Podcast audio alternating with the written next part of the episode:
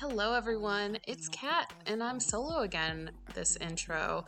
Beatrix isn't on the episode today, and we're sorry, but she will be back soon. So send her messages letting her know that you miss her.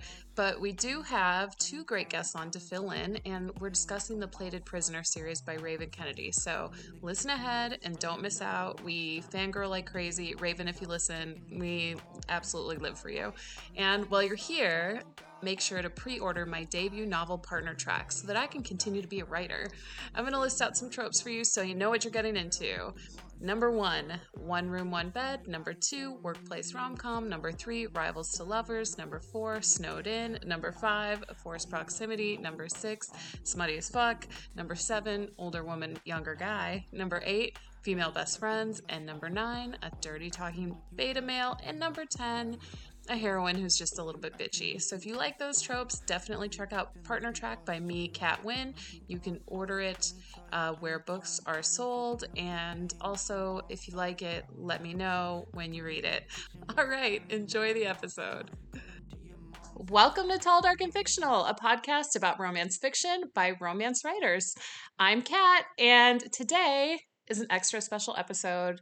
And no, that doesn't mean that we all have amnesia and we're going to learn to love again. Instead, I have two good writer friends who are also return guests of the show. And I'm going to introduce them to you right now. We have SJ Tilly. SJ, do you want to say hi and let everyone know who you are? Hi, everybody. I'm SJ Tilly, and I'm sure you've listened to all of these episodes, so you probably remember me. Uh, I write such things as the Sin series and the Sleet series, which is all contemporary romance, which is our jam. And they're smutty books, and it's fun. So that's me. Hello.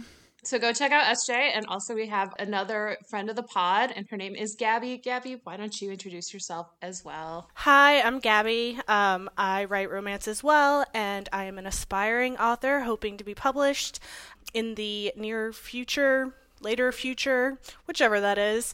And um, love all things romance and this podcast, um, and very excited to talk with y'all today. And where can they find you? Oh, good question. On Instagram at G Marie Writes, come for a lot of memes, a lot of sarcasm, and complaining that I need coffee. Stay for the friendship. Yes, it's the friends we made along the way. It is the friends we made along the way. But anyway, on with the show. Today, we're doing something fun. We are doing a book review series. And the book we're talking about, we have all read. It is called The Plated Prisoner series by Raven Kennedy. And we're going to be talking about the first book called Gild, even though we've read all three. And I think she has a fourth coming out soon. Isn't that right? Correct. Yep. Do you know what's it called? Do we know? Gleam. Gleam. I think. No, Glow. I think Glow? Gleam is out. Glow. Okay. Glow first, is the fourth one. first thing I have to say about this series is genius titling, genius theme. I would not be able to come with, up with all these GL words. Like, like she should do like a, a wordle, right? There's just like a thematic Raven Kennedy wordle because I see I she's just really smart the way she did it, and also I think we all agree covers are beautiful. Amazing. Yeah, they're beautiful. I guess my first question is this: Are these books traditionally would they be considered romance? I so I think yes, but I think it's well, okay. Um I have long answers for everything. Give a long answer. Yeah, I think it I think it's romance, but like if you say traditionally, like, you know, I think that there's lots of interpretations as to what people think traditional romance is, and that's like Capital R, romance. it will be. Like it does get there. But if you're talking strictly book 1 like we're talking today, you're not there yet cuz I think romance is like a happily ever after. You know, this these books end on cliffhangers like if you know Raven Kennedy, they all do. But it is it does follow that theme of personal growth and relationship and love and respect and all of that love and fluffy and fun stuff. But this way it's just packed into kind of a fantasy paranormal, a little bit dark, super depressing, action filled shell. It is depressing, but I think that Raven Kennedy does a really good job of I don't know if it's it's not protecting you because I think as the reader you're actually taking a lot of abuse too in the story because you're like, "Oh my god, you can you just are so frustrated the whole time you're reading it." But she keeps it light and bright. like this narrator, Auren, she keeps it light and bright. Yeah. Well, and that's I think Raven Kennedy, who I am like obsessed with. Like if I was ever gonna fangirl over someone, like it would be Raven Kennedy. I would lose my shit. Raven, if you listen, like I love you. Oh my god. She definitely doesn't listen, but that'd be cool. We're gonna tag her. At, we're gonna tag her ass in this shit. yes, yes, we will. But that's her. Like she has other series, like the Cupidity series that I believe Gabby has read as well, and like where it's there's an underlying current of just like darkness, but s- such is life, right? But she finds a way to make it funny and lighthearted with like the jokes and the situations. But when like you really look at it, you're like, oh god, Bleak. Yeah. This is bleak. yeah, Her, Yeah. her stitch is fucking bleak. Well, and Auren does a well. The character, in even in some of the worst possible moments where like you as a reader are horrified to be reading what you're reading, she manages to like throw in some levity that you wouldn't think would work, but it does. She has a she has a catchphrase. Bright side. Yes, Yes. like bright side. yeah. She's like the bright side. I'm not dead yet. like that's always the bright side. The bright side. He hasn't raped me yet. I'm always like Jesus Christ. but I have to say, like I fucking loved that voice. That I, and this is my first Raven Kennedy like series. I guess I read the whole series, so I was not like familiar with anything she had done, and I thought her voice, the voice is so clear. And definitely an unreliable narrator for at least most of this book. And then I think like as we go through the series, she becomes more honest because she's not being, you know, gaslit anymore. And by the way, all the spoilers on these episodes. all the spoilers. yeah. So if you haven't read the books, I'm going to put it in the notes. You've been warned. But even if you haven't and you listen to this and it all gets spoiled, still fucking read it because it's amazing. Let's get into like the actual story itself. Great opener on this book. As a writer, I think openers are so hard, and she sets the scene where we see Auren, who's in a gold cage, a gilded cage, literally, and she's been summoned by Midas to basically watch him fuck a bunch of concubines. And the thing about it, which I thought was really interesting, was like it hurt her feelings to have to watch, but I think what hurt her feelings even more was that she wasn't allowed to participate with other people because she was so isolated from the world, which is like really in this whole book is like such a good analogy for domestic abuse and what it's like to be isolated and how dangerous that is. Her only contact was with her captor, who she saw as her savior. I mean, it's Stockholm syndrome.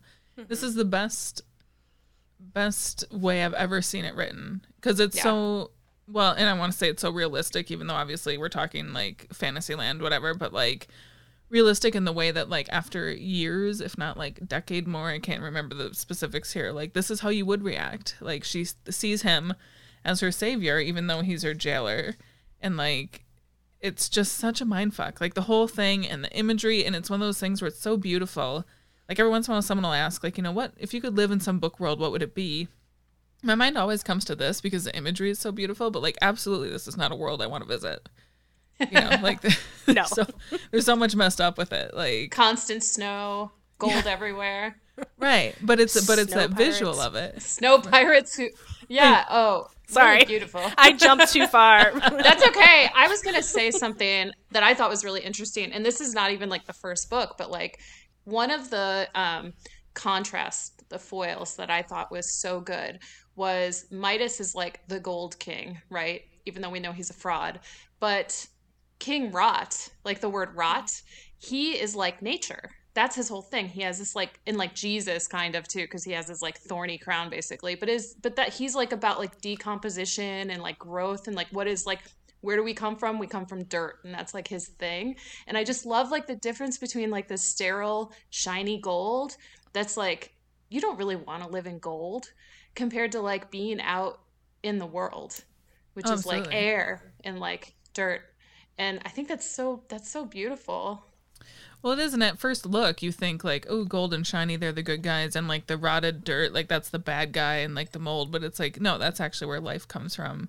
And I love too as you go through the series, and I don't, I can't remember again because I uh, love all of them, and they all live together in my brain, and so it's hard for me to separate out which book is which. I'm having trouble too. That's why I like literally talking about the end right now. yeah but they you know they talk about too like the the the queen she mentions you know like the places where the gold is starting to wear off and you can see a little bit of like the color from underneath and so it's like again that first glance everything is everything that glitters is gold and everything is beautiful and shiny and perfect and then you see like kind of that underlying layer where it's just not quite perfect Also, like the gold injures people, and it the gold takes life away, and just like capitalism, guys. I'm kidding. I mean, they have. I mean, they have those lines in here though too, because it's like you know he's he can quote unquote he can turn stuff into gold, right? Like wink, wink, nudge, nudge. Uh, and but his like city is full of people in horrible poverty, you know, and she doesn't see that until like you know the one time she gets carted off and she's going through the town and realizes like how poor it is when it's like you could literally turn stuff into gold and yet you're letting your people suffer and die and starve to death. I thought it was also interesting that that's that's what she sort of comes from. You know, there's the whole part where she was stolen from her family when she was very young, um, and was living on the streets at one point, and that's basically like how he found her, um, like in that alley. But it's almost like she was inside for so long. Like there's a scene where she talks about um, how she she purposefully like shut herself away because she wanted to keep everybody out but like once she was out she was like oh i can like i can breathe again i can see again but it's almost like reconnecting her with where she came from also Let's talk about that a little bit. So, like in the beginning, at the very beginning of the book, like kind of our stasis where Auren is, is that she's trapped, and she isn't. She's like desperately in love with her captor, and um, he is just a huge piece of shit, and he does all the things like like. And honestly, as a woman, like you kind you you totally understand her. You're like, yeah, been. I feel like we've all fucking been there. Like, Well, and he he puts it under the guise of protecting her, right? She is in this cage so no one else can touch her because she's so special to him.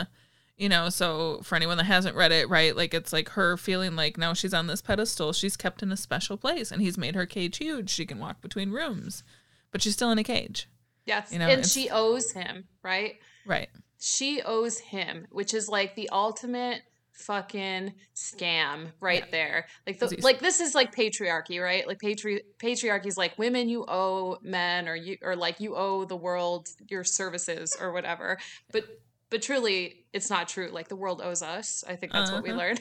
But we have Yeah. like this beginning part where she is stuck in in the cage and then we have this shift which was really smart where suddenly she's like in the that in the open and she is in danger like all the time so okay somebody remind me how did the transition happen from inside to outside He went to the so he did like that backhanded deal with someone else and took over someone else's kingdom and then had all of his saddles or concubines, whatever, shipped over to him because now he wants him. So now she's like in her own carriage under guard and all the other saddles are in like another carriage. So even then too, even though she's basically a sex slave just like the rest of them, she's now separate because she's the favored. So now they all hate her even though they're all they're all in the same ship boat, but now she's even separated from them.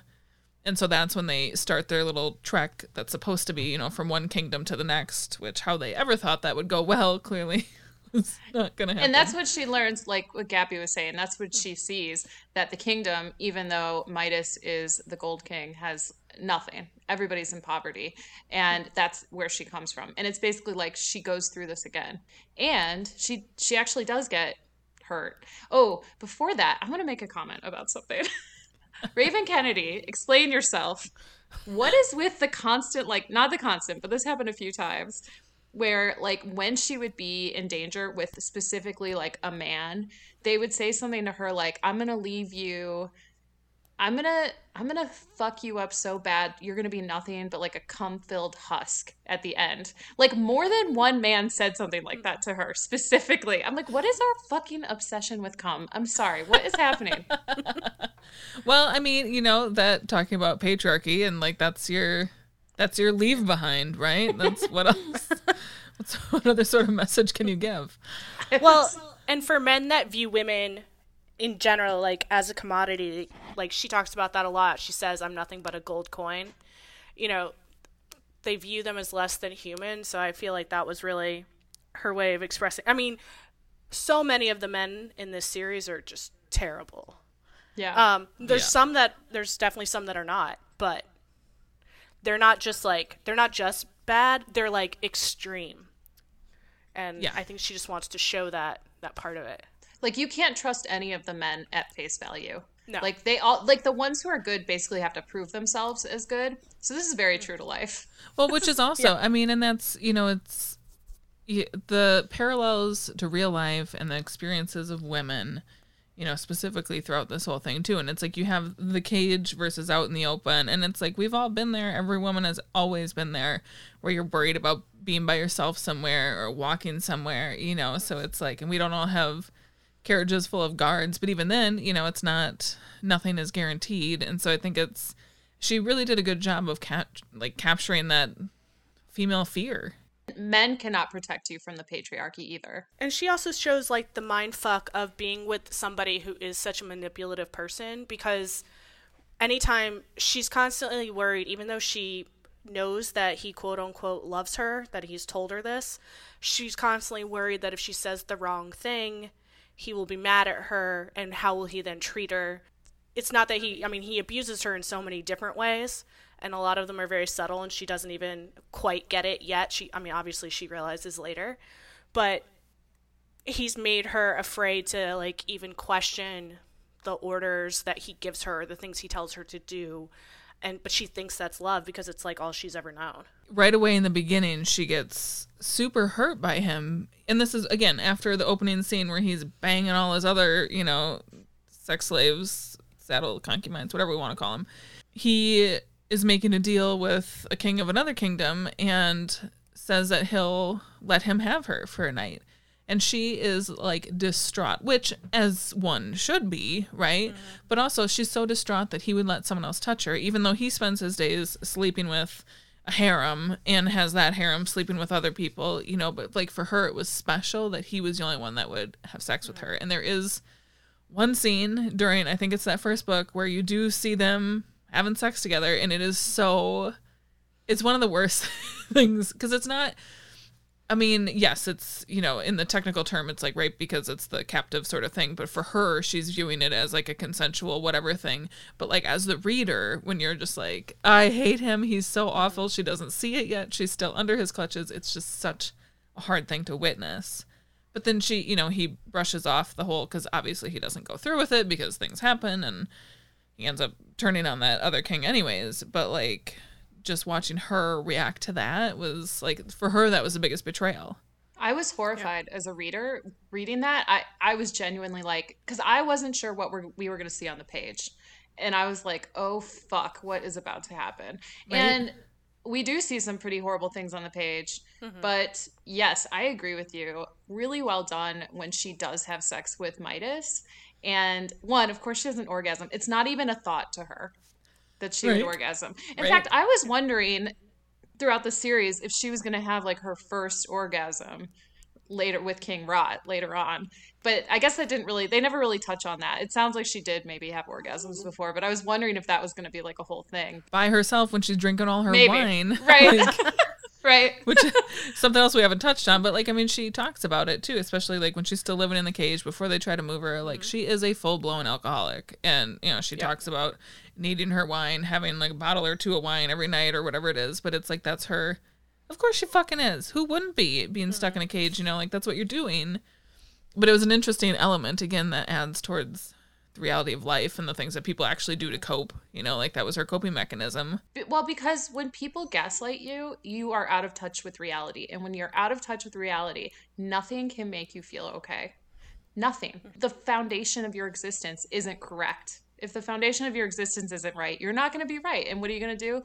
Try to feel good however you can. copious amounts of wine Whether that's like fuck your fuck your captor, right drink some wine, needle at your guard, yeah like one person who cares about you.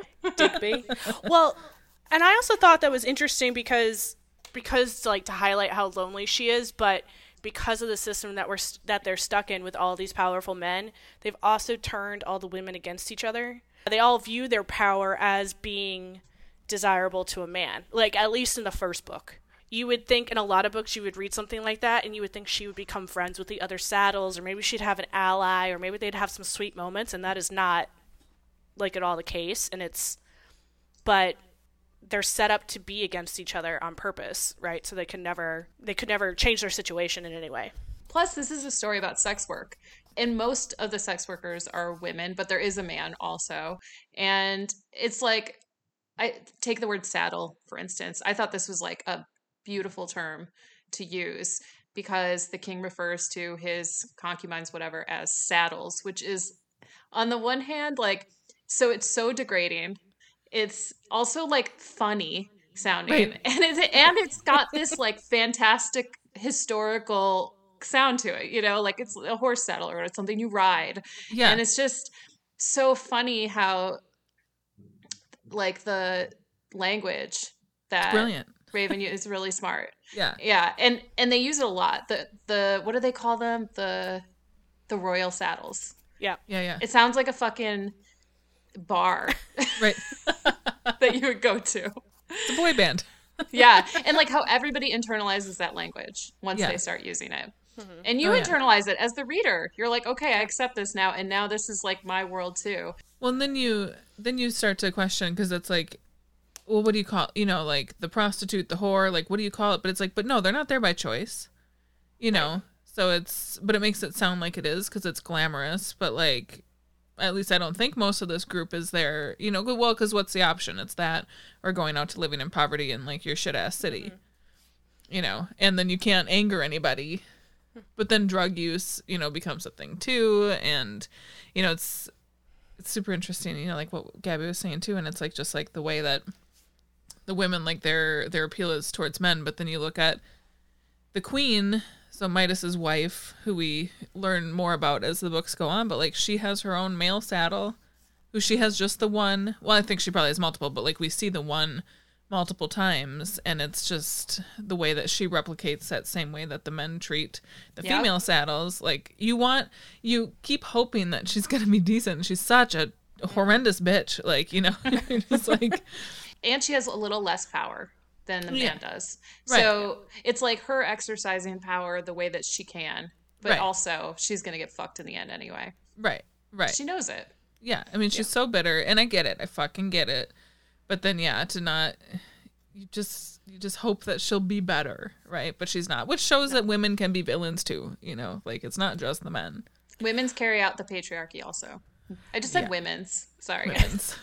Well, and also the part where like she can't, um, you know, she's not able to get pregnant, which is in Oh, yeah. if you were to look like in a historical context, right? Like that is the value of, and that that's not the truth, but that is like the way people were treated, women were treated, especially hundreds of years ago. So you'd assume in this fantasy world that that's the same. So she's basically been discarded. I like that you start to see her. You got to hear her voice in the later books. It's funny too to bring up the pregnancy thing because again, like in historical romances and actual real life historical time, like it's the woman's fault. She's mm-hmm. barren. Couldn't be that fucking King Midas who's been sleeping with his saddles for a decade and hasn't gotten anyone pregnant is the actual one who like But he does. Oh, is that his? Wasn't it? Wasn't it his at the end? Is like the third book he gets somebody pregnant. You're right, because there's the pregnant chick. Is that his kid? But it, But- or do but we not know? But your point, I, I think it is. But your point still stands. Yeah. It doesn't matter. Yeah. Thanks. yeah. I was like racking my brain. I was like, wait a minute. if we're gonna jump right to that because i'm okay with that Sure, just to, sure, why to not? show Yeah. the difference uh, like with women not standing up for each other because how many times does Auren try to like create a bridge between her and the other saddles and like tries to help them and then when that other stupid bitch gets pregnant and she's like trying to help her and she is just awful to the end when like Auren's Mm-hmm. like i'm trying to like save your life and she just won't take it because Auren is this favored, the favored one. Even though like you would think too, these other people who are in the same situation, they they see her as some, you know, some like the favored like she is, but she was still a prisoner. It's like and how do you know like oh my god, it's so frustrating. I do think I think it is complex, and I think Raven Kennedy makes this complex because all the women, I think you feel for them on some level. I think they have empathy for each other, and even Auren to some degree. I, Auren, I think, in her position of privilege, is able to have more empathy for them because she's not the one being used in the same way. So, you know, even though, yes, she's also in a terrible place, she's our narrator. So we're like, we immediately side with her. But if I were one of these women, I would fucking hate her too. I'd Oh, be right. like, I'd Yeah. be like, fucking get rid of this bitch. And like, even this happens on their trip when because we feel for Auren, where she wants to be on a horse so she can see the stars while they're traveling, even though it's dangerous and it's going to slow them down. And I think it ultimately probably gets them caught, her being out like that. We get the perspective of the other saddles who are like, well, fuck you for that. Like, fuck you for doing that. Fuck you very much. Yeah, and it's like, right. they're right. They're totally right. No, it totally makes sense. Well, and even then, like, they don't even let go of that anger when she could help them. And that's too where it's like, even if you hate her, at least use her. Well, they don't trust her. I Yeah. think that's part of it. That's true. But would you trust her? of course, probably not. Right. Yeah.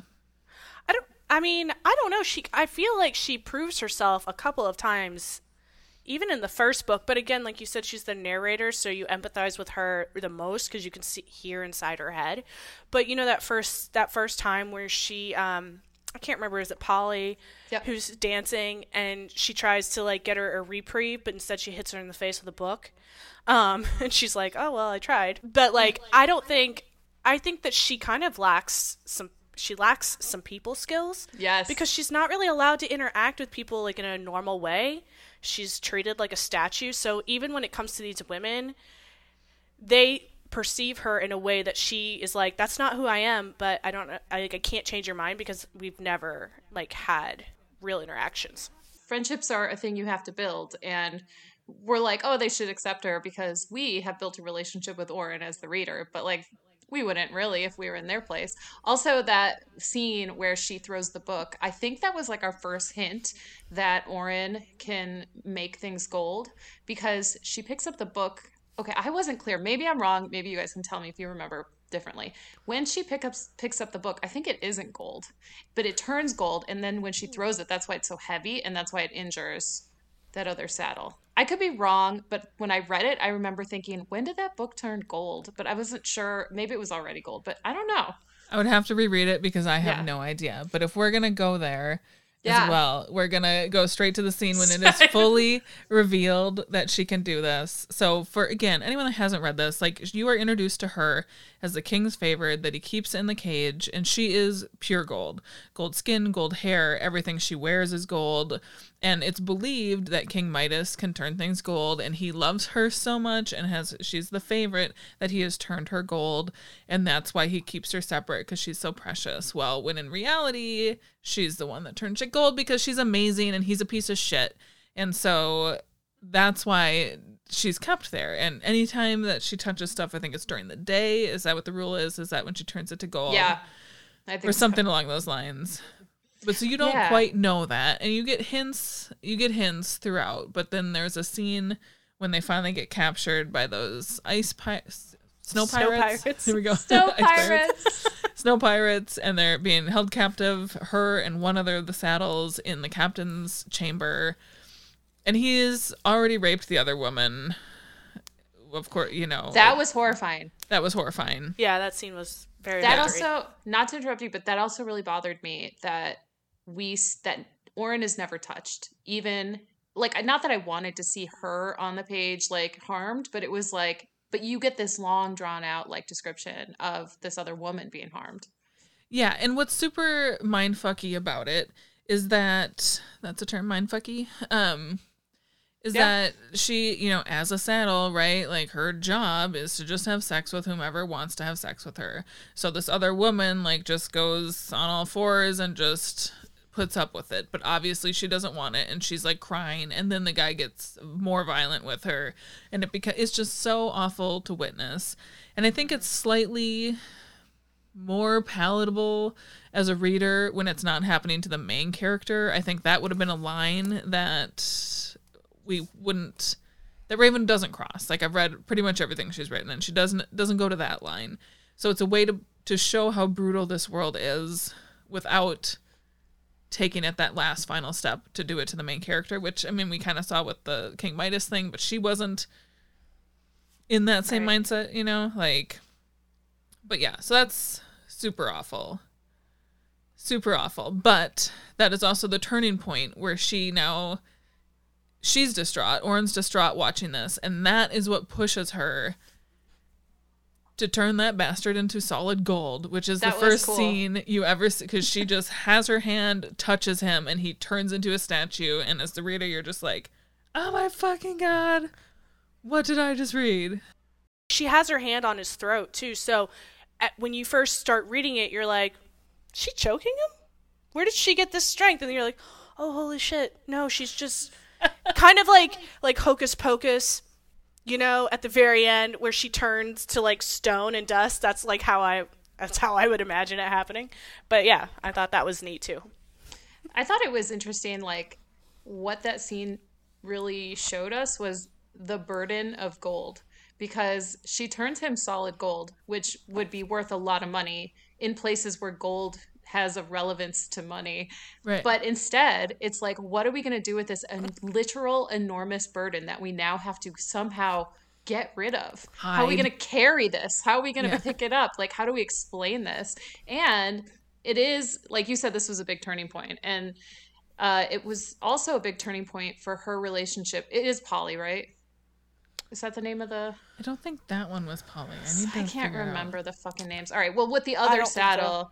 Who becomes like her her closest ally, I would say, with the other women because they go through this fucking trauma together, and then they have to like basically lie together after that. Which nothing brings you closer with somebody as like a Mm. kid when you do something that you get you in trouble and then you have to lie about it together. Well, and that scene also, even though even though we see it in multiple places, I think that's when like the true power of her ribbons kicks in. Which can we talk about? She's got ribbons that like grow out of her back. Oh, I also found the name. It's Rissa. Rissa, is Rissa. the, Oh. Polly Yeah. is the you. one who's like a bitch to her the whole time, but Rissa Okay. is her thank somewhat friend, who also also blackmails her on that fact multiple times because she's like, "You're gonna pay me in gold to keep this secret," and then there's multiple times. Well, they're all still captives, where she's like, "You still owe me." It's like, how do you expect her to do this right now, Rissa? Shut up. Like. I was on Rissa's side. I'm not gonna lie. With Rissa. typical. Oh, I'm just and, kidding. and and the thing about I, the other thing I thought was interesting is that the other women are trained performers. They have like a real skill. So they have people skills. They have like acting skills. Essentially, they're they're like these. Um, I don't even know what the word would be, but they actually know what they're doing. And Auren is just like a baby. Like it's literal. Would you, that would drive me fucking crazy to be around her. I'd be Well, like, you are the fucking worst. Performer is a great way to say that too, because once they're all held captive, they're on like this basically like a pirate ship going across the snow, and they're meant to serve serve all the men, you know, like food and stuff, and like like you say, they're performers, and even though none of them want to be there, it's gonna go better for them if they play along and like act like they want to be there, just because then it's they can manipulate the situations right, too. right. They're still gonna get raped because they don't want to be there, but it's gonna be less violent, probably, possibly. I guess it's you know make the best of what you can at that point. But yeah, but Auren has no idea what the fuck she's doing. They like delegate her to doing dishes because she like can't. She needs to be like she would be a pain in the ass to have around. You'd be like Oh, she's yeah. a liability everywhere she goes. Yeah, Well, and even that captain, like I thought it was interesting because she's technically escaped her cage, but even the captain won't let her go into the the serving room because he doesn't want like Commander Rip to see her. So like just even like in her new captivity, she is still forced to like remain separate from the pe- what did she there was one point where she said like some of these some of them don't like me a lot of them hate me but like they're the only things i know from home so they're like oh. i know right so much I, so much heartbreak in this book I wrote down earlier today. I wrote down a quote because I was looking through, and this was actually one of the most popular highlighted quotes like on Kindle for this book, and it was men making deals on the behalf of women never seems to go very well for the women. Yeah. I was like, oh, isn't that real life? And the funny thing is, who has the power the whole time? She does. It's and that what a beautiful analogy for all of us. Right? Mm-hmm. Right? It is also an analogy for capitalism. I said I was joking before, but I wasn't. It really was for sure. Oh no, yeah, that is fits. certainly in there. Raven has, I will die on this hill that she is a master genius, beautiful person. Like the sort of underlying threads that she can put into these books, where you think you're reading about, like, you know, a gilded person or about gold, like the King Midas fantasy. There's that Cupidity series, which is also amazing. That's like, ooh, fun. I'm reading about Cupids, but there's like that whole underlying, again, patriarchal situations where it takes like these real life, deep seated issues and threads them into a story to a point where you're like, oh, that's interesting. Oh, that sounds familiar. But it's in this fantastical world It's hitting a little too close to Yeah. something that I know. for real. um, off off subject, but who's hotter, King Rot or the Commander in the Commander Rip form? oh, That's hard. I And she fucks them both, right. like in both forms, I believe. I feel like I I feel like we just get to see the commander more. Yeah. So that's what I'm picturing right now. Because honestly, like I would have to go back to read the description of King Rot. The Commander. So King Rot. Which one looks more Fey? Is it the Commander? The commander, he has like the spikes all over, hmm. Right. which is And just his- cool. And like his some ears scales. are yeah, and his ears are a little tipped. She Yeah, even so says more like fey. yeah.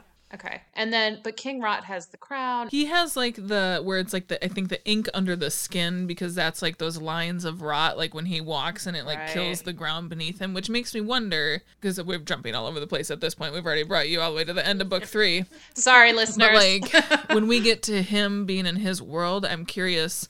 I'm curious if that will change into things that are growing under his feet. well, also he can bring things back to life, Right. If they're not rotted for too long. Right. So I think that that you know because right now that's kind of it's part of his intimidation factor is that everywhere he walks he just death sprouts from his footsteps like jesus christ like what do you do with that like this person is so powerful but I he love does he does have like that good side so i think that could bring life which i meant to make this point earlier and you reminded me now by saying like you know he can bring things back to life that's the thing with that gold like when she turned that captain to gold like you don't come back from that Or do you? He won't. But will that bird come back? Will Coin come back? I think Coin was the analogy for her, right? The little gold bird that was in the cage with her. She the escapes first the cage. I think Coin is going to come back. That's my prediction. I make it now. I would need to read that. I don't remember Inter- coin. I'm trying to think. I mean, I remember reading about it. That and the be- woman who she turns to gold. Sorry. I think that's part of her burden is that she has to live with the fact that I don't think they will. I'll, I'm gonna No. let's put five dollars on this. Let's do it. See who wins. I don't think they come back from this. Yeah. I think that's part of part of the curse. Is that You could be right. You're fucked. Once you do it, you're fucked. like Well, because why se- does the gold wear off sometimes? Like on physical things, like the coating. I think it's because she. I don't know. She does like the coating of it rather than turning it solid Mm, gold. I don't know. These are questions These are questions. for future books. that's a good Yeah. question. I think it is. I think it's a coating because if we're gonna jump all the way to the very end when things things come apart, the whole thing doesn't crumble around them, right? Just parts of it. I don't know. Now I just like can't stop thinking about the bird. Um, well, like there's that part where she kills the uh, where she turns the the pirate to gold, and the other woman Rissa is like, "Is he? Is he dead?" She's like, "Oh yeah, he's totally dead." Like, but then I was like, well, maybe she doesn't really know like what would happen to somebody after the fact because she wouldn't know that. But I I feel like they're I feel like they're definitely gone. Because they didn't rot. Like, they died in a whole different way. But they threw his Or- body overboard. So Yeah. even if he's gold, he's not coming back. Even if he could come back, he's not. He's dead twice. Yeah, he'll die in the snow. Yeah. And maybe that's part of her, like her fayness. Like maybe that's a skill she has that she doesn't know. I guess we'll find out. right. Plus, I think I've heard rumors that this might be a five book series, not a four book series. Oh. Oh, okay. So I didn't even know how long it was supposed to be. I know it was supposed to be four, but I want to say, and I should I should know this because I stalked the shit out of Raven. But like, I I thought maybe she said that she thinks it might end up being five. Can I just note something, too, that I loved about that scene when she killed the pirate? The very last thing she says at the end of that chapter, because I just turned the motherfucker solid gold. and I oh. I love because that's like a part where you get there's um there's like little pieces where she talks about like in the early in the first book where she's like you can do this you won't be a mouse. You can do this you won't be a mouse. Like um because she's trying so hard to like kind of be brave. I just think it's interesting all these ways that you see her i guess knowing how the third book ends. Like we all know how the third book ends and like what it culminates to. So when i reread the first book i was like oh. Oh yeah i get that now like that makes sense there was another line so this is after they've shoved him out the window um, and she's trying to figure out like her lo- the story that they're gonna tell or whatever about what happened to him. And she goes, "I give one last look at the gleaming captain below. He's cursed to forever have shock in his eyes and pants around his ankles. He's also richer than he ever dreamed, but too dead to appreciate it." For a man solely motivated by coin and pleasure, that thought makes me immensely satisfied. That's a great It's so That is good. sentiment right there. Um, I also just to confirm and make sure I wasn't lying to everyone, I just looked it up, and Raven Kennedy herself in her reader group has stated that it is going to be planned for five books, but she'll know when she gets there. So that leaves it open to possibly more. So there's three currently published, a fourth coming out, fifth for sure, which makes sense because there's a lot still going on. A lot to do. Me, an asshole who thought it was a three book series when I was reading it, and then it doesn't end, and I was like, "What the what the fuck?" I remember when you said that. Surprise cliffhanger. well, after the first one, I was like, "Oh shit, this is a cliffhanger." I was not did not see that coming. there's really no there's no romance in the first book. Like traditional, right? Not really. Yeah, yeah. The only romance you see is between her and her captor. Yeah, exactly. And so what I found so fascinating is that she can hold the reader's attention for like it is the slowest of burns, really, when you like It look at it. But you're so invested in this story, like this transformation of this person. I was like, I'm just on an adventure with this woman, and s- some of it's real bad. Actually, most of it's real bad. But look at her becoming free again. Like, I don't know. Yeah. So that's I just appreciate like how well she like there's been 3 books and I'm like, yeah, don't stop writing them. Just keep going. 7, Well, 8, the- I'll read them. It's that character building, and there. And as someone who writes all 300 page books, like, Same. talk crap about myself here, but like, in order to get that sort of depth, like, you need this amount of length of time, especially with the world building. I think that's a difference too. Like, if you're just talking like contemporary, it's today, you don't need to have all this extra build up, but like, yeah, you're not bored. Like, it just goes through and it's building, and then you have all those complex emotions like the Stockholm syndrome, which we've all probably read books like that, especially there's, you know, like different mafia type books now and everything else where they have that, but like I've never seen it this well done or this realistically. And it's great that she doesn't end up with her captor and just like accepts the Stockholm syndrome like we see happen so Yeah. often, which again is fine and I enjoy those books too. But like it takes time to break it. Like it's yeah, it's that abuse cycle. And as you watch it pull through, because right, his whole thing is like you owe me King Midas because I saved you originally off the streets. When really, too, once we find out that she's the one turning things gold, it's like, oh, you bitch. Like she doesn't owe you shit. Like she's made you a king, and you're still like holding her here. But then you go back and find out more and more about their backstory. Oh my god, you hate them even more. Listener, you do not owe anybody anything. I don't care what they've done for you. What turned me on to Rip and when he first got on the scene, like you know he's gonna be the love interest right away. You know it. You can feel that it's coming. But I was like, how is this gonna happen? How am I gonna like this guy, right?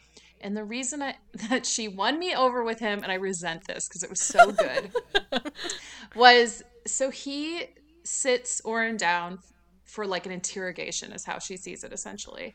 But the questions he asks her are like so gentle and real. They're the first time she's not being gaslit by a man, like almost ever in her life. And she, the questions like break her a little bit when she's talking to him. And he's just so good in those moments and like i was like oh, okay like i i see what she's doing this is so good it's working on me so well like i'm immediately on this guy's side like i want her with him and it's like such a good contrast to how bad king midas is and it gets you excited for what's to come because you know that he's going to help her find her truth and like find her way. Well, and it shows how deep seated her issues are, you know, because even as this person's like pointing it out uh, rather blatantly, like, well, he kept you prisoner. Well, no, that was for my protection, you know, like, but yeah, that's someone who's heard that for years and years and years. And it's, yeah, you love him for it, and then you get frustrated with her for it, and you're just like, oh god, how long is this gonna take before she like sees the light? But it's a realistic amount of time. She doesn't just like the first handsome man who's like, you were captive. She's like, okay, you know, like it takes Which her time. I would I would be tempted to write it that way. right, Who well, wouldn't? right. Yeah, but Yeah. their relationship is really like earned. Like she, you know what I mean? Like it makes cuz she was with Midas for 10 years. As And a it- child. Yeah, she was 15, so it was like very formative time for her. Grooming, I mm-hmm. think we call it. Yes, Right, exactly. right. So like to undo that, I think like that's clearly why you need so many books because I don't think anything else would really be believable. And you need like I also feel like we needed to be separated enough from her love for Midas, you know what I mean? Yeah. Um for us to believe that she would like have feelings for someone else. And I like that she's physically has to be separated from him and go on a journey because this is true of a lot of abusive relationships, whether it's family or it's uh, someone you're in a romantic relationship with. You have to physically leave. Like you can't heal where you got sick. This was really true. Like she had to get out of the like the sickness basically so that she had to get into the air so that she could heal herself and just really good symbolism. I love it. Mm-hmm. Well, and two, so we're, I mean, we're going through all three of the books. It doesn't matter. But So like, yeah, book- sorry. I think I introduced this as just one. Sorry, listeners. we've gone off the rails. It's fine. Well, so then you know, book one ends with her meeting Captain Rip, who we all kind of, I think you kind of everyone kind of assumes right away too, but you're just not sure how that he's also King Rot, but you don't understand how this works. Right. Um. So then book two. Oh no, is, wait. I was surprised. were you? is that sarcasm? Listen to Yeah. that. Really? I think I was. I'm pretty sure I was surprised. I, I kept going back and forth on it because I'm like, I know they're the same person, but then you would see something that would be contrary to that, where you're like, oh, but he's there, and you're like, wait, how does that work? Then he takes her, and then so book two is she's being held kind of captive by him, but she has a ton of freedom, and so that's too where she like doesn't know what to do with it because she gets like her own. Well, no, she doesn't get her own tent. She stays with his, but she gets to like walk around One the room, two beds. Yeah, right. But she can walk around the campsite. And then like, you know, she tries to send like a letter to Midas through like the bird or whatever it was, and I think it gets thwarted because the birds don't listen to her. So like he has this whole second book of her growth. And that's when you know he kind of calls her out for being fey. Like you're magical. You can't just most people don't have these magic ribbons coming out of their back. Like you need to learn how to control it. So he's like helping to give her her own strength back and independence by helping her control this magic. And then, you know, those same questions that you were talking about where he's like, you know, but were you held captive? You didn't really want to be there. You know, like, did he really give you choices? And it like just batters against her brain. And she tells him, like, I will always choose King Midas. And she tells him this. And then at the very end of two, that's what she does. She goes right back to him. And you're just like wanting to rip your hair out.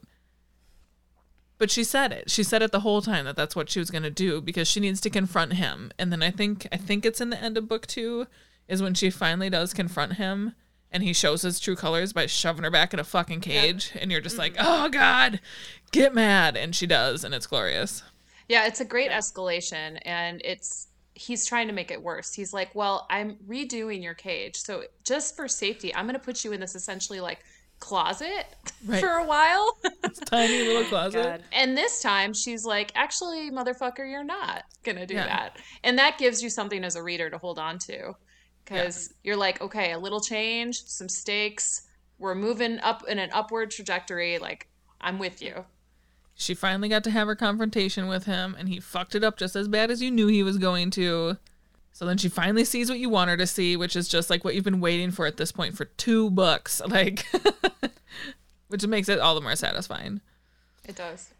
And you know what else I love about her character is like seeing her rage, like because she's so contained. So like in the first book, fir- first of all, Sail, is a guard that travels. I'll just like I'm all over the place, but I have to talk about this part, but it goes into what I just said. So Sail's one of the guards accompanying on their journey, right, to the other kingdom, and they become really good friends. He's a younger guy who's from a similar like early life as she had, you know, a life of poverty and like you can even tell he feels bad that he's wearing all this gold plated armor when, you know, that's not the life that he came from. But anyways, until the very end, he is trying to protect her and he's like her only friend, really. And then he is he is killed and I'm sorry for the spoiler, but we talked we're doing spoilers. We We're are. doing all the Um, spoilers. And there's Yeah. this really horrific part where you're like, all right, well, that was terrible and I cried, but I guess I don't have to see that again. But then the pirates do something horrible and they mount him to the ship and she gets so angry that she has like this single-minded mission to free him and she doesn't care what happens to her for doing that like and that's when she like that's when you really see how strong those ribbons are that she has like the magic she doesn't even really kind of recognize that she has i don't know that scene just really got me but i also liked how angry and mad she finally let herself be Like she finally lost her shit over the treatment of this man's corpse who died trying to protect her. And yeah, then she has her ribbons come to life and then instead of just being drapery on her pretty outfits, it's yanking this grown mm-hmm. adult man down. The first man who's ever been kind to her, I think, you know, and treated her like mm-hmm. something other than Well, her guard too. yeah Yeah. Digby Oh, too, right, but right, right. yeah yeah, and like just yeah, like using that. And part of you too is like cringing, so you're like, "Oh, don't give away that you can use those." Oh, I was cringing hard. I was like, you know, you can push this guy away with your ribbons. Just get, just do it, please. Or like, Right. yeah, it was like a really kind of tense, not kind of, it was a really tense scene, and I was definitely like freaked out. Uh, I was very frustrated in that scene. I had a different response than you, Gabby. I was Yeah. like, who cares about his fucking body? Like, you are in imminent danger. Get yourself the fuck out of here. It was like a real like get out moment. I was like, just get the fuck out. but she's like insistent. That did kind of drive me bananas when I was reading it. I I agree with both of you in the sense that like for me, if I'm thinking the realistic side of it, the personal side of it, where it's like, it you know he's dead, he's gone, it's just a body, who cares? But then there's the emotional side of it where she's so connected to this person and like just like that personal affront that she of doing this and like the final straw and having just basically a mental breakdown at this point and like you know it's unrealistic or not what she should have done as far as safety goes yeah but sometimes you just lose your shit. I was just gonna say, other than Digby, when he kills the other king, who's like about to kill her earlier in the first book, she's never had anybody stand up like. So like even while it's realis- unrealistic, it really I think it makes sense for her character because she, she's like very much a sensitive soul that just wants love and like acceptance and people like I just like like I say about some characters I just like want to put her in my pocket keep her real safe because like she just like she's so sensitive and like empathetic truly that I think it makes sense for her character to do what she did even if it, to us we're like no man just jump over the boat get out of there I agree. I think you're right. It just drove me absolutely fucking crazy when I was reading it. It's like, you know, when you have those moments when you're reading and you're like scrolling extra fast, you're like, okay, all right, okay, okay. Just come on, get through it. I I do think I think when one of the reasons why we're having a hard time just talking about the first book is because these stories really seamless, seamlessly move through each other. You really do kind of like float into one to the other to the other. So it's like hard to kind of parse them out. Oh, for sure. Well, and two, like it's you know, it's it's the cliffhangers. It's the same story. It's one story continued through, written in sections. And each book gets longer. Like when I picked up this book today, I'm like, oh right, the first one's like a normal length, and then the next Yeah. one gets longer, and then book three is like page like 600 or 700 pages or whatever it is, you know. And it's because it's so intricate and there's so much growth, and then as you add on characters, and that brings different levels and different you know viewpoints.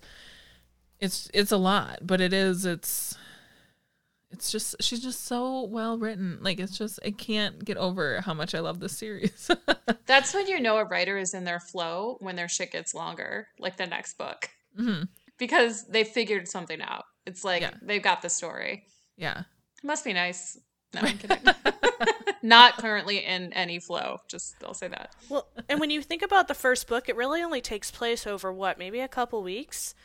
But it's Right. so detailed. Like there's so much time spent showing you who Auren is. Auren, Auren, I just say that wrong. Auren, yeah. How do you Yeah. say it? Auren? It's Auren, right? It's gotta be It's Auren. Auren. Auren. Maybe. Sorry, Raven, if we got it wrong. I was trying to, you know, like when you sound out names when you're reading, and then I would Yeah. have like a mental argument, like an internal argument in my brain about it, and I was like, just move on. You can figure it out later. Anyways, you wouldn't even think that she grows that much in the first book, even though she does, but that's why you can't talk about just the first book. Yeah. Because it's like she had some inkling that things are not as they should be, but a variety of things happened to finally get her there. I definitely cried.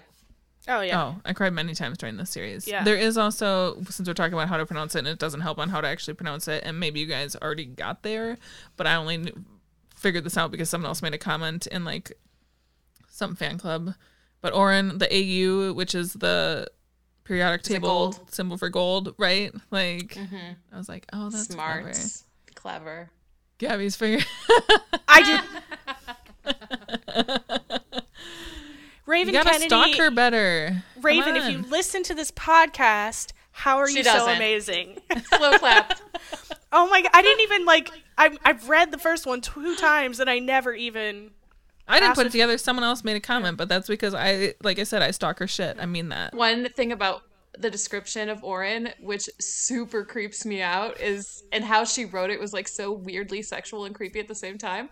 Is like, okay, Auren's all gold, right? Except the whites of her eyes, I believe, hmm. and the she was like, and like the pink of her tongue. I was like, oh, Oh yeah, something about that's so creepy. That's so funny. But it's like, well, how are you gonna do a blowjob scene if she has a gold tongue? Can't Right, do yeah. that. it's gonna be tough. Well, you got to get to the innards. She's obviously human on the inside, you know. Is like- she? We don't know. Well, she, I think, has bodily functions, right? yeah. Here's my other question too. Uh, will predictions? Let's have some predictions for the end. So we have the prediction about I think the bird is coming back and maybe that other woman, but you think not. You might be right, but I'm just gonna go with that. That's fine. Uh, other thing, will she t- turn? Will she be ungilded? I am wondering if when she goes wherever he's taking her, because now we have five books. So I think at the end of book three, and I think we can let that be, because if someone hasn't read the very end of book three, I don't want to spoil that scene, because that scene I literally shouted out loud alone in my living room because it was so fucking awesome. So if you haven't been convinced yet, read the series just to finish book three. It's so fucking good. So then King Rot, aka Commander Rip, is taking her back to, I'm assuming, his home. But there's been a lot of mentions throughout the series of the Fey lands. And I think like the bridge has been destroyed between the lands or something. Yeah. Now that we know there's going to be a fifth book, I think there's going to be a time when they get to these Fey lands, and I think her appearance might change entirely. Because that's the whole thing with Commander Rip to King Rot is that he can flip back and forth between his appearances. So I think she will be able to do the same thing. Ah, so smart. And spoiler, spoiler, spoiler. I'm gonna spoil it. I was glad when they cut the ribbons off of her. That felt right to me. I was like, that. Oh, You that felt monster! so- well, I wasn't like glad. Ah. I wasn't like happy that she was like mutilated, but I was glad in a symbolic way. I understood what was. I was like grateful for that moment because I was like, those were holding her back. Those oh, ribbons. Oh, I want her. I want them to grow back and have her be better than ever with them. because but not as they were. true. Oh, that scene killed me. That me. was the worst scene ever. was Oh my tough. god. It Oh my tough. god. she talks about like when they wrap themselves around her and squeeze like a hand, like a friend. Like a hug. Yeah. That was more upsetting than Sail, honestly. But now she has Well- to learn how to do that on the inside. She cannot. She can't rely. Yeah, but she on could strangle people with ribbons. You can't strangle she- people with your but self she can't esteem. rely on old coping mechanisms, and you absolutely can strangle people with your self esteem. Put it on the record. I was like, but she can't with her hands because she talks a ton about how she has no upper body strength. Yeah, but then she starts to like get combat training, and Yeah. also she she gets another power. Like she has other powers, basically. yeah. Well, that is too when King Rot sees, like, is trying to figure out what's wrong with her at the end before the final showdown. And he sees the small ribbon tied to her wrist. And like I think that for him was like the heartbreak that he felt just like on her behalf of knowing knowing that it happened. Like honestly the whole scene when they cut the ribbons off, like I was expecting a rape scene there.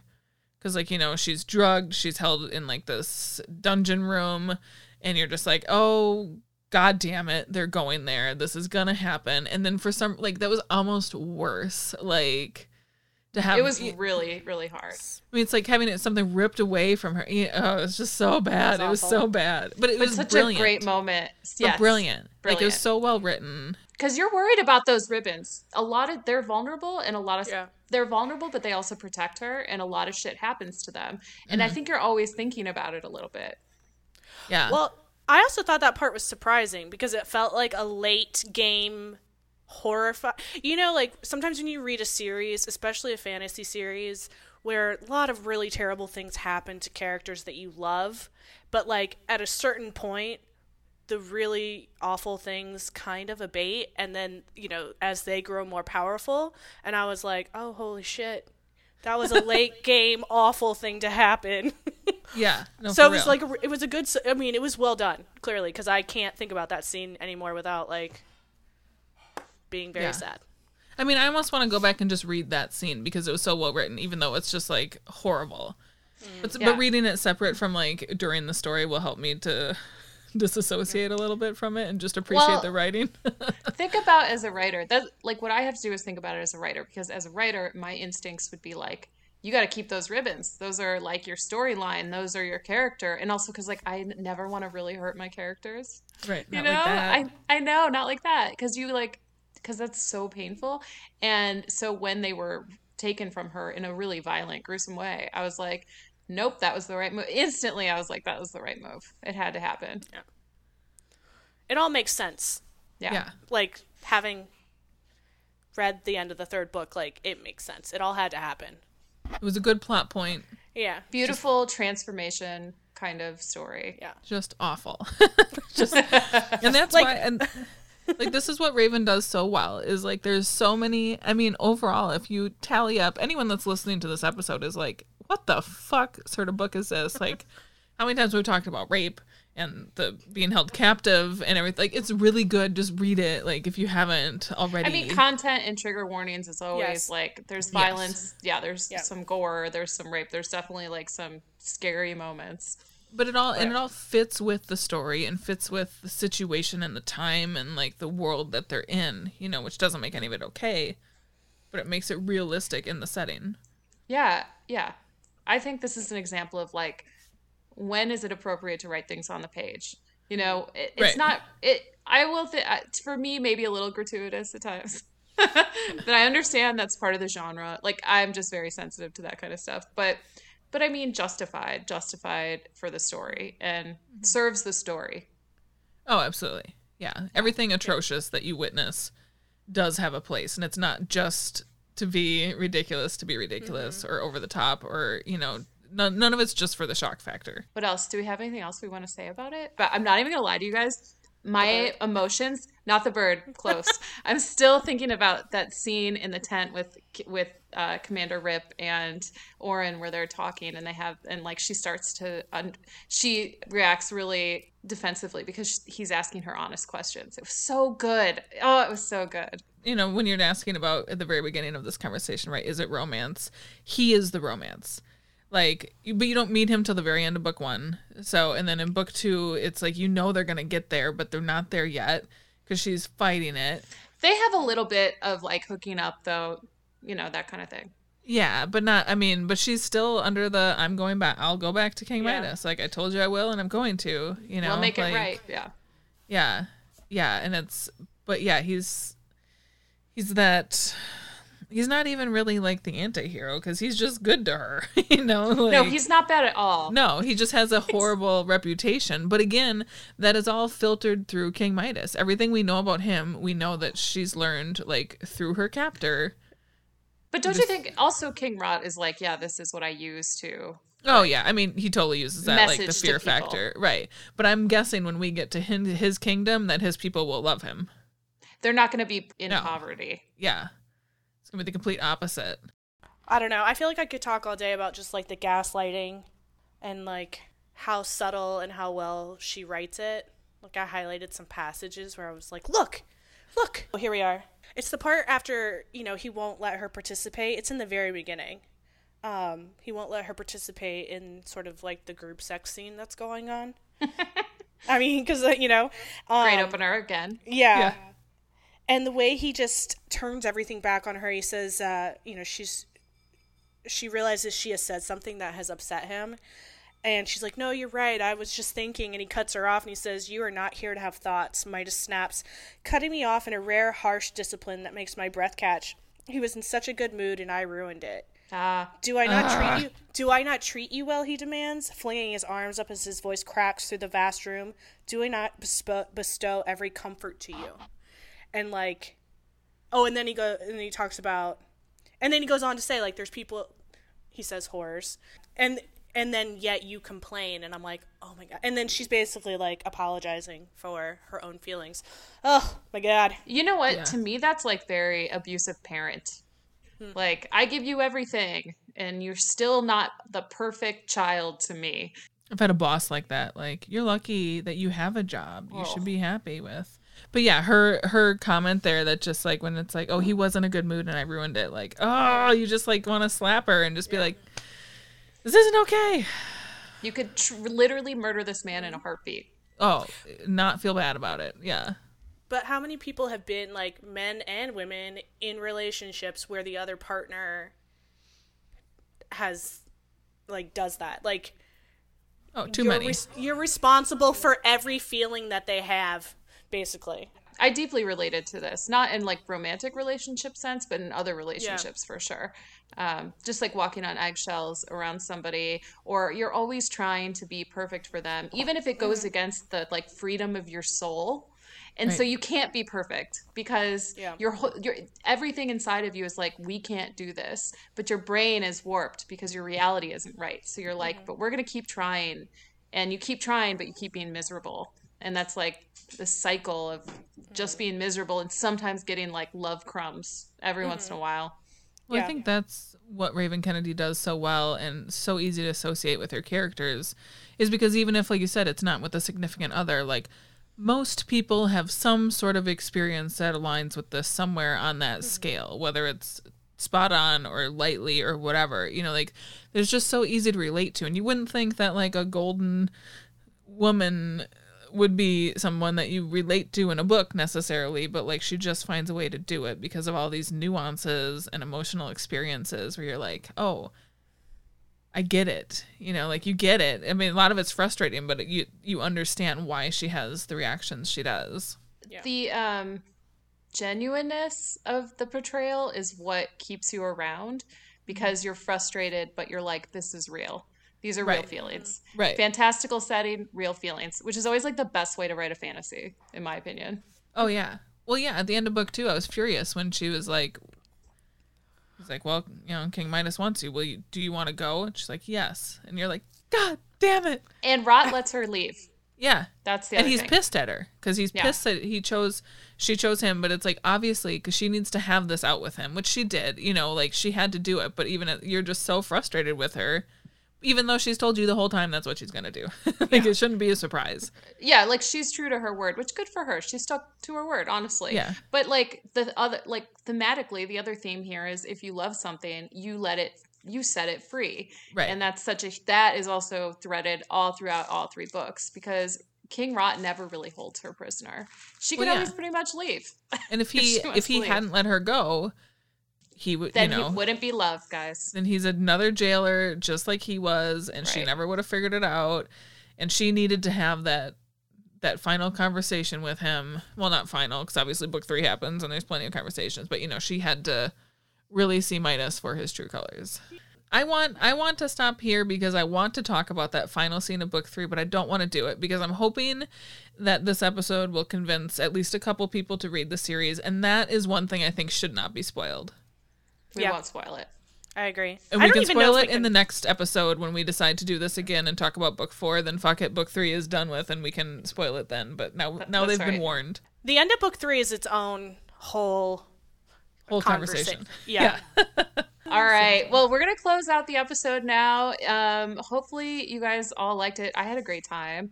Do you guys want to drop your socials one more time so people can follow you and and get and glean glean more of your uh, writing wisdom? Yeah. I'm gonna jump in and go first because I'm a bully. No, I'm just kidding. Uh, SJ Tilly, thanks for listening. you can find me basically anywhere under SJ Tilly, SJ Tilly author. I'm on Instagram, on Facebook. I have a reader group. I'm on TikTok. Um, Sin series, Mr. Sin, Sin Too, Miss Sin, and the Sleet series, which is hockey rom com. So none of this fantasy, paranormal, amazing world building that we're talking about. Um, and I have the Sleet, Sleet Kitten, Sleet Sugar, Sleet Banshee. So come read my shit. Okay, bye. Um, and Gabby here. Um, I'm really only on Instagram at G Marie Writes. Um, come talk to me about books because it is my favorite thing in the entire world to do, besides hang out with my cat. And follow my writing journey. You can hear me or listen or see or read me complain about writing, um, my imposter syndrome, and uh, just sharing memes too. So yeah, that's that's me. But also, yeah, follow. yeah, that's it. uh, and I'm Kat. Uh, you can find me on all platforms at Catwin Author. You can also find my website at catwinauthor.com, which is not be- currently being indexed by Google. So that's fun. It will not come up on a Google search. Um, you can also get my book which is in pre-order now called partner tracks so that's available where books are sold please pre-order it question mark please. um, and if you like this new like romance and you want more of this, definitely follow all of us and follow Beatrix at Beatrix Sawad. That's B E A T R I X S A W A D. You can find her on most platforms in that name. And then you can follow this podcast at Tall Dark Fictional. That's Tall Dark Fictional with no and. Um, don't find us on Twitter. We're trying hard on Twitter, but we're getting nowhere. So, same. that's it for us. I don't have my co-host here to do our usual close uh, uh la, close out, but she always says at the end, uh, "Thanks for coming," and then we drop the music in. that's amazing. So, all right, let's let's turn off the recording right then. I remember someone so bright then. I was really trying not to cry then. I was really hugging you goodbye then. You can have my MP3 when I'm dead. Play the shit and listen to what I said.